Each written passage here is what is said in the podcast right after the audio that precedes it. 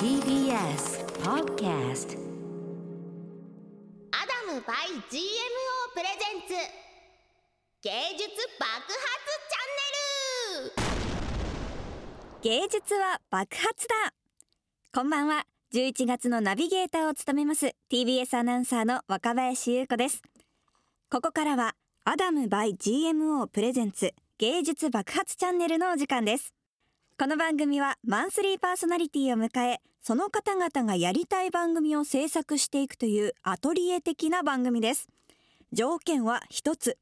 番組を通じて何かしらの NFT アートを制作していただきます。先月は孤独のグルメの原作者でもある久住正幸さんを迎えて NFT アートを制作していただきました。イラストに加えオリジナルの番組ジングルも作っていただき音の NFT アートとしてプレゼントしています。詳しくはアダム by GMO のサイトで久住さんのショップをぜひご確認ください。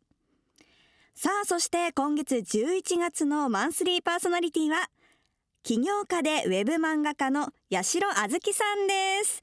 一体どんな芸術が聞こえてくるのでしょうか。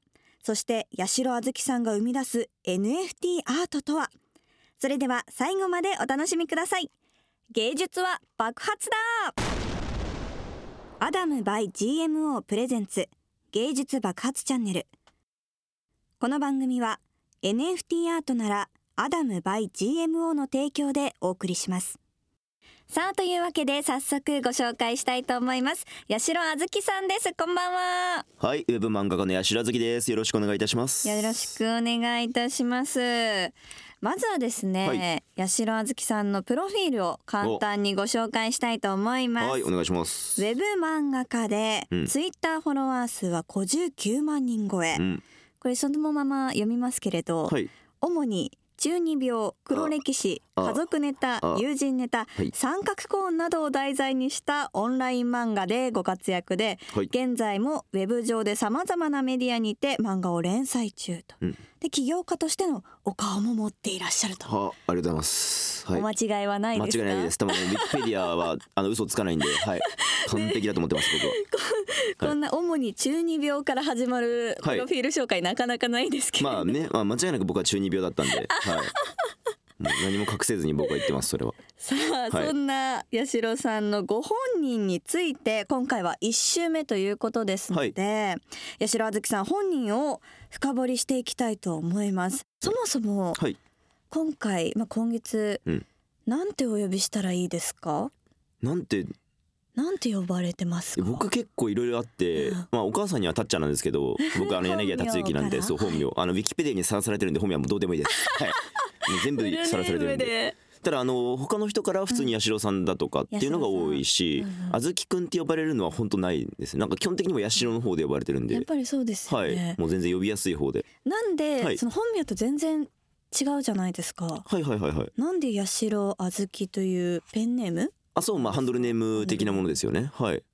いやーえっとねあのやし最初なんか漫画家として活動していこうっていうかネットでハンドルネームつけるときに僕中学時代はあの刹那だった刹那涼子だったんですよ。もうかっこいいじゃないですか刹那涼子、うん。かっあのこいい。左右にはあの「だ」が十字架ついてるんですよ。はい。あるじゃないですかネットでね十字架つけて刹那涼子っていう名前つけてて そうでも 周りの中学生に「うわかっこいい刹那って俺もその名前つけりゃよかった」って言われてドヤ顔してたんですけどなんかオフ会行った時にはい。他の人のハンドルネームがみんなまともなんですよ。うん。なんかねヨシピーとかなんとかの中で、うん。その中で俺の自己紹介の時に「刹那です」っていうの超恥ずかしくて いやもう全国に刹那さんいたら申し訳ないんですけど僕はハンドルネームとしてねめちゃくちゃ恥ずかしかったからそこでなんかちょっと僕も大人になろうかなと思ってつけようと思った名前がえっ、とねやしあの当時やってたゲームの中で好きなヒロインの女の子がいて、まあ、その子が八代ちゃんっていうあの名字だったんですよ。でそこから単純にとって八代。で最初の頃は八代で活動してたんですけど単体八代もう単体です。単体やってたんですけど、ちょっとあのまあフォロワーさんとか増えていくうちに、なんか自分のこと調べたら、うん。あの八代だけだと全然僕出てこないんですよね。確かにいろんな八代さんいいらっしゃる、ね、そうそういろんな八代さんがやっぱ、あの芸能界にもいらっしゃるので、なんか差別化しようと思った時に、まあ、あの甘いものが好きなんで、うん。で小豆とか結構和食和和の系和系のものが結構好きだから、小豆っていうのをつけて合体させて八代小豆になったっていうだけのじなんかゃあお好きなものを組み合わせてそうですそうです。出来上がったんですね。そうです。何の信念とかもないなんかそんな感じなんですけど。あとも読みやすい。なんか読みやすいですね、はい読みやすくてなんかちょうど6文字ぐらいがいいかなと思っうんうんうん。てそれにしたっていう感じですね。なるほど、うん。ちなみにもともとは漫画家ではなく、うん。ゲームプランナーとして働かれてた？あ、そうです。うん。あの株式これはもう言っていいんですけど株式会社セガさんっていうところで、えー。はい企画をやってました。大手ゲおームまあ大手ですね。はいね。い。いとこです。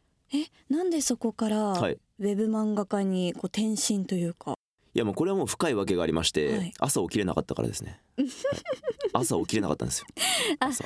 出社が？出社ができなかったんです。嘘、10時半起きれなかったんです。え出社時間10時あ半10時か。10時でしたねはい。そんなに僕は10時半に出社しすぎて10時ってあ定時忘れてた普通にダメすぎるでしょ。10時に出社がでも間に合わなかった間に合わなかった。そんなになんか人人じゃねえこいつみたいな目で見ないでください。ちょっと。間に合わなかったんですよ。びっくりしちゃって。あ、はい。そうですか、うん。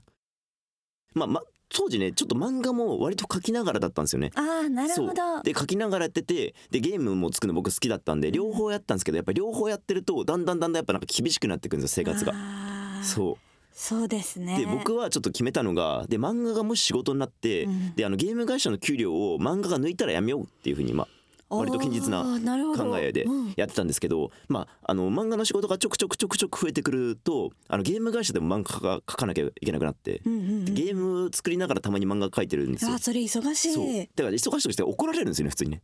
あのダメなことなんで。あそう でそれをやることによって、うん。あのゲーム会社の給料が下がっていったんですよ。あ下がっていって漫画の給料が抜いたんですよ自然に、うんうんうんだからやめましたね。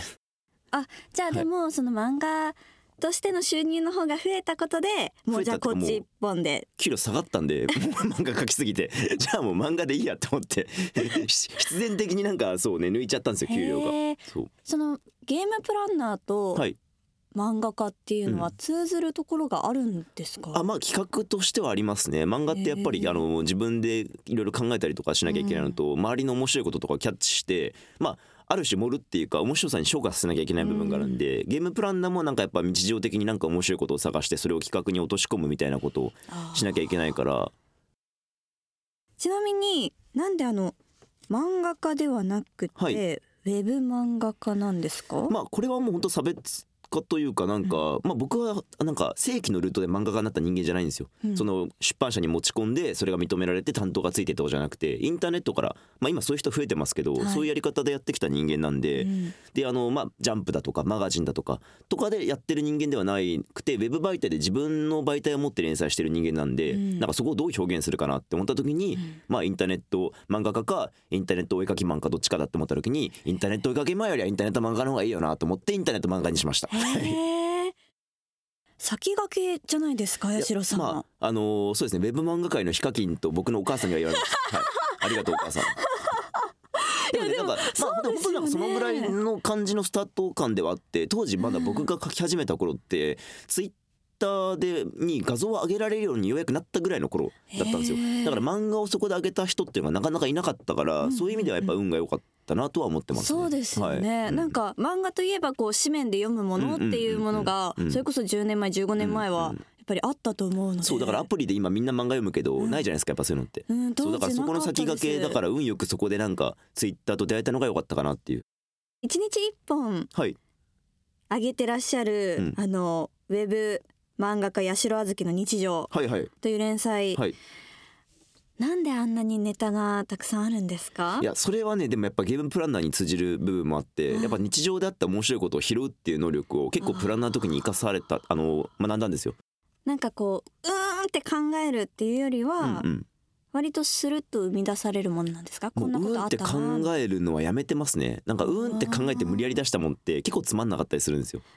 そうで寝て起きたらこれえめめっちゃつまらんやんっていうのが結構あるから、だかうんら割となんかもううーんってなったらもう焼肉食いに行くとか もうなんか風呂入るとかそう犬とめちゃくちゃ遊ぶとかへー。もうそういうあの犬の散歩してるとかうんうんうんあとドライブ行ったりとか車好きなんでなんかそういう感じでやってるとなんかパッと面白いことあったりとかファッて思いついたりとかっていうのがあるので、うんうん。そういう風にしてますね。なんかなるべくストレスをためない人生を歩もうとしてるので。へー。あと僕はあのあれなんですよ。幼稚園の頃から高校入るまで、ね、ずっと日記つけてたんですよ。なんか習慣があって。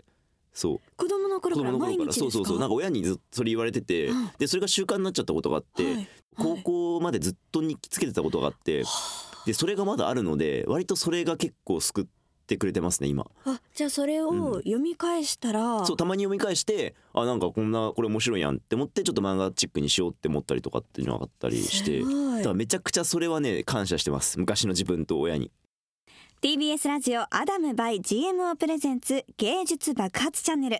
お送りしているのは TBS アナウンサーの若林優子と。八代月です。さあ八代さん、はい。い、ろいろとお話伺っていますが、ちょっと漫画家になる前のはいはい。お話もうん。伺いたいと思います、学生時代学生時代。どんな学生だったんですか？まあひねくれてましたね。ねえ。はい。まあ小学生の時は僕はもうなんか宇宙飛行士になりたいとかあ。まあ、もちろん漫画家になりたいとも言ってた時期はね、はい。全員一回は言うんでそれ。はい。あの可愛い学生だったんですけど、うん。まあ、中学時代といったらなんかもう全身にチェーンをつけ、えー そうそういう人間。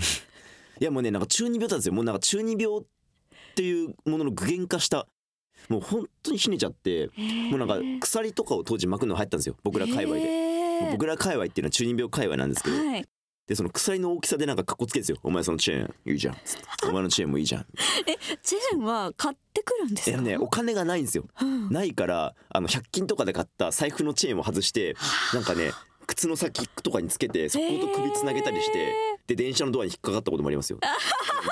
で電車のドアに引っかかっても俺はあのひねてたんであ悪くねえなみたいな感じでずっとこうやってたんですよもう。でも内心もう超恥ずかしかったですけど。まあ写真もやっぱ残っちゃってるんであのちなみにその当時の八代さんに対して、うん。こうお母様はどういう感じだったんですか？えなんかもうとんでもないやつを見落としてしまったみたいな 感じでしたよなんか当時は。もう今はなんかお互いネタにしてますけど、うん。もう今聞くと本当にどう強制したらいいか分かんなかったっていう風にめっちゃ頭にかかってたって言いますね。だって僕も嫌ですよその夜に息子がなんかゴミのマントゴミ袋マントにして帰ってきたりとかしたら本当嫌ですもん。俺だったら多分追い出しますよ普通に。いやでも注意とかはうん。別にされなかっそたんですか、うそこがまあうちのお母さんの好きなところで、うん。まあ割と好きにやらせてくれたというかまあこれも別になんかあの本人のねあうん。のためになるというか、あのいろんな発想をしてるからあのいつかはそういうためになるだろうっていう気持ちで割と自由にさせていただけてた。もちろん人に迷惑をかけるとかっていうのは許さない人だったんですけど、うん。自分の中でなんかどう動こうが、うん。まあなんかそこは良しとしてくれたっていうのがやっぱ今はこういうねなんか自由にな発想とかを武器にして戦えてるところにあるのかなと思って、うん。はい、そこはもうすごい母親には感謝してます。見はい。守ってくださってたんですね、まあそうですね。本当に多分いいろいろ辛い思いをさせたとは思うんですけど今いい親孝行してなければいけないという。ねえ少し話変わりますけれども、八代さん NFT アートというのはご存知ですか？もうあ明らかに変わりましたね話の流れがね。変わりました。唐突に出てくる NFT アートは。い。本題にと思いまして、もちろんそれはね重要ですよね。このまま永久に中学で話しててもね。はい NFT アートもちろんあの、インターネットで活躍してる人間としてははい知ってます。されたことはありますか？これえっ、と仕事でなんですけどえっ、とまあ書いたことありますね。はい。ただその詳しくは全然まだ知らないです。そのどう売るのかとかどういう感じで成り立ってるのかっていうのはもちろん知っておかなきゃいけないと思うんですけどまあもうもう詳しい大人に教えていただきたい感じですね。あはい。ではまさにですね、はい。ここから1ヶ月間、はい。八代さんにはこの番組を使ってうん。好きなことをしていただきたいんですが、お。その代わりにはい。NFT アートを制作していただきたいと思います。NFT アートそう。なるほど。作ってほしいな、はいはいはいはい。しかもはいいっぱいダウンロードされるものを作ってほしいなもうなんかちょストレートすぎん？すげえなもういっぱいダウンロードされるものを作ってほしいな。あまあそんな感じで言われたらもうしょうがない。わかりました。いいですよじゃあわかりました。もうたくさんダウンロードねされる。もうもうジャスティン・ビーバー並みのダウンロードされるようなね。はい NFT アートはい。でもちろん、ん。そのたくさんダウンロードしてもらうというものがはい。達成されたお。暁には暁には。副賞があります。1億円とかですか？No no. 1億円でない、No、はい。そんな現金な番組ではありません。でも素敵なプレゼントです。なるほど。ズバリ、はい。TBS ラジオの好きな番組に出られる権利。ただし大人の事情ありあちょっ権と大人だ。なるほど。そうなんですよ。うんうんうんうん。ですので、はい。皆さんにうん。その NFT アートをたくさんこううん。触れていただけた場合、うんうんうん。何か TBS ラジオにはい。八代さん他の番組にも出演えそんな豪華な特典が。なるほどわかりました。そうなんです、はい。それはぜひとも欲しい。ね、うん。気になる番組とかありますか？いやもう自分の番組でいいです。持ちたいです、はい、持ちます。はい。逆に,、はいメインパーソナはい、リティ、メインパーソナリティやります。はい。八代あずきで。自信は？いやまあ言うても僕ツイッターのフォロワー59万人ぐらい今いるんで、なのでまあ一人に一個ダウンロードしてもらえれば、ん。ね59万ダウンロードですよ。夢がある、夢があるじゃないですかもう。なんでもうそういうもうフォロワーを頼りにね、はいインターネットを頼りにやっていきたいと思います。はいあと親戚には全員買ってもらいます。は い絶対買ってもらいます親戚には。お母様も買ってくださるかしら？母さんの親戚にも買ってもらいます。あら、はい今月バズらせたいということで、八代さんの力をお借りして、はい頼りい。にしていいますもちろん。任せてください。はいバズらせるのにねまあ職業柄ねバズらせるのそうよくも得意な方なんで。バズってらっしゃるから。よくバズってらっしゃいます確かに。はい、それをを拝見するので、はい。ちょっとこの番組もはい。バズらせていただければなと、ここでアダム by GMO からのお知らせです。皆さん NFT ってご存知ですか？NFT はコピーが簡単にできてしまうインターネット上のデジタルデータに唯一のものとして価値を持たせそれが本物であると証明する仕組みです。そんな NFT が多く出品されているのが NFT マーケットプレイスアダム by GMO アダム by GMO は NFT 出品購入のためのウェブサイトです。デジタルアートやトレーディングカード人気漫画家による書き下ろしイラストなど様々な NFT が出品されています。あの有名クリエイターの作品や掘り出し物の一品まであなたの欲しい NFT がきっと見つかる。オンリーワンのデジタルアートが探せる買える。NFT マーケットプレイスアダム by GMO 詳しくはアダムスペース GMO で検索してみてください。なおご利用の際は出品されている作品のストア情報をご確認いただくようお願いします。ということで八代あずきさん NFT アート。おこれ喋っていいんですか？はい、はい、もう絶対お前は一言も喋るなっていう釘を刺されたんでもう今もう石のように黙ったんですけど。こここから。こから。どうでしょう、はい。NFT アート、うん。ウェブ漫画家にとってもうん可能性広がるんじゃないでしょうか、まあそうですね。まああの最初はね結構怪しいものとかって思われたんですけど今もうだんだんねいろんな企業さんとかが参入してきてあちゃんとしてるものなんだよっていうイメージがついてきたので、あの手をつけられる人っていうのが増えてきたと思いますしやっぱりそれで莫大な利益をね上げてる方とかっていうのも出てきてはいるので。あとやっぱあのイラストとかで海外の人とかっていうのにもマーケティングできたりもすると思うので非常に可能性があるものだとは思ってます。新しはい。可能性が広がりますようん、ね、いっぱい儲けたい。以上アダム by GMO からのお知らせでした。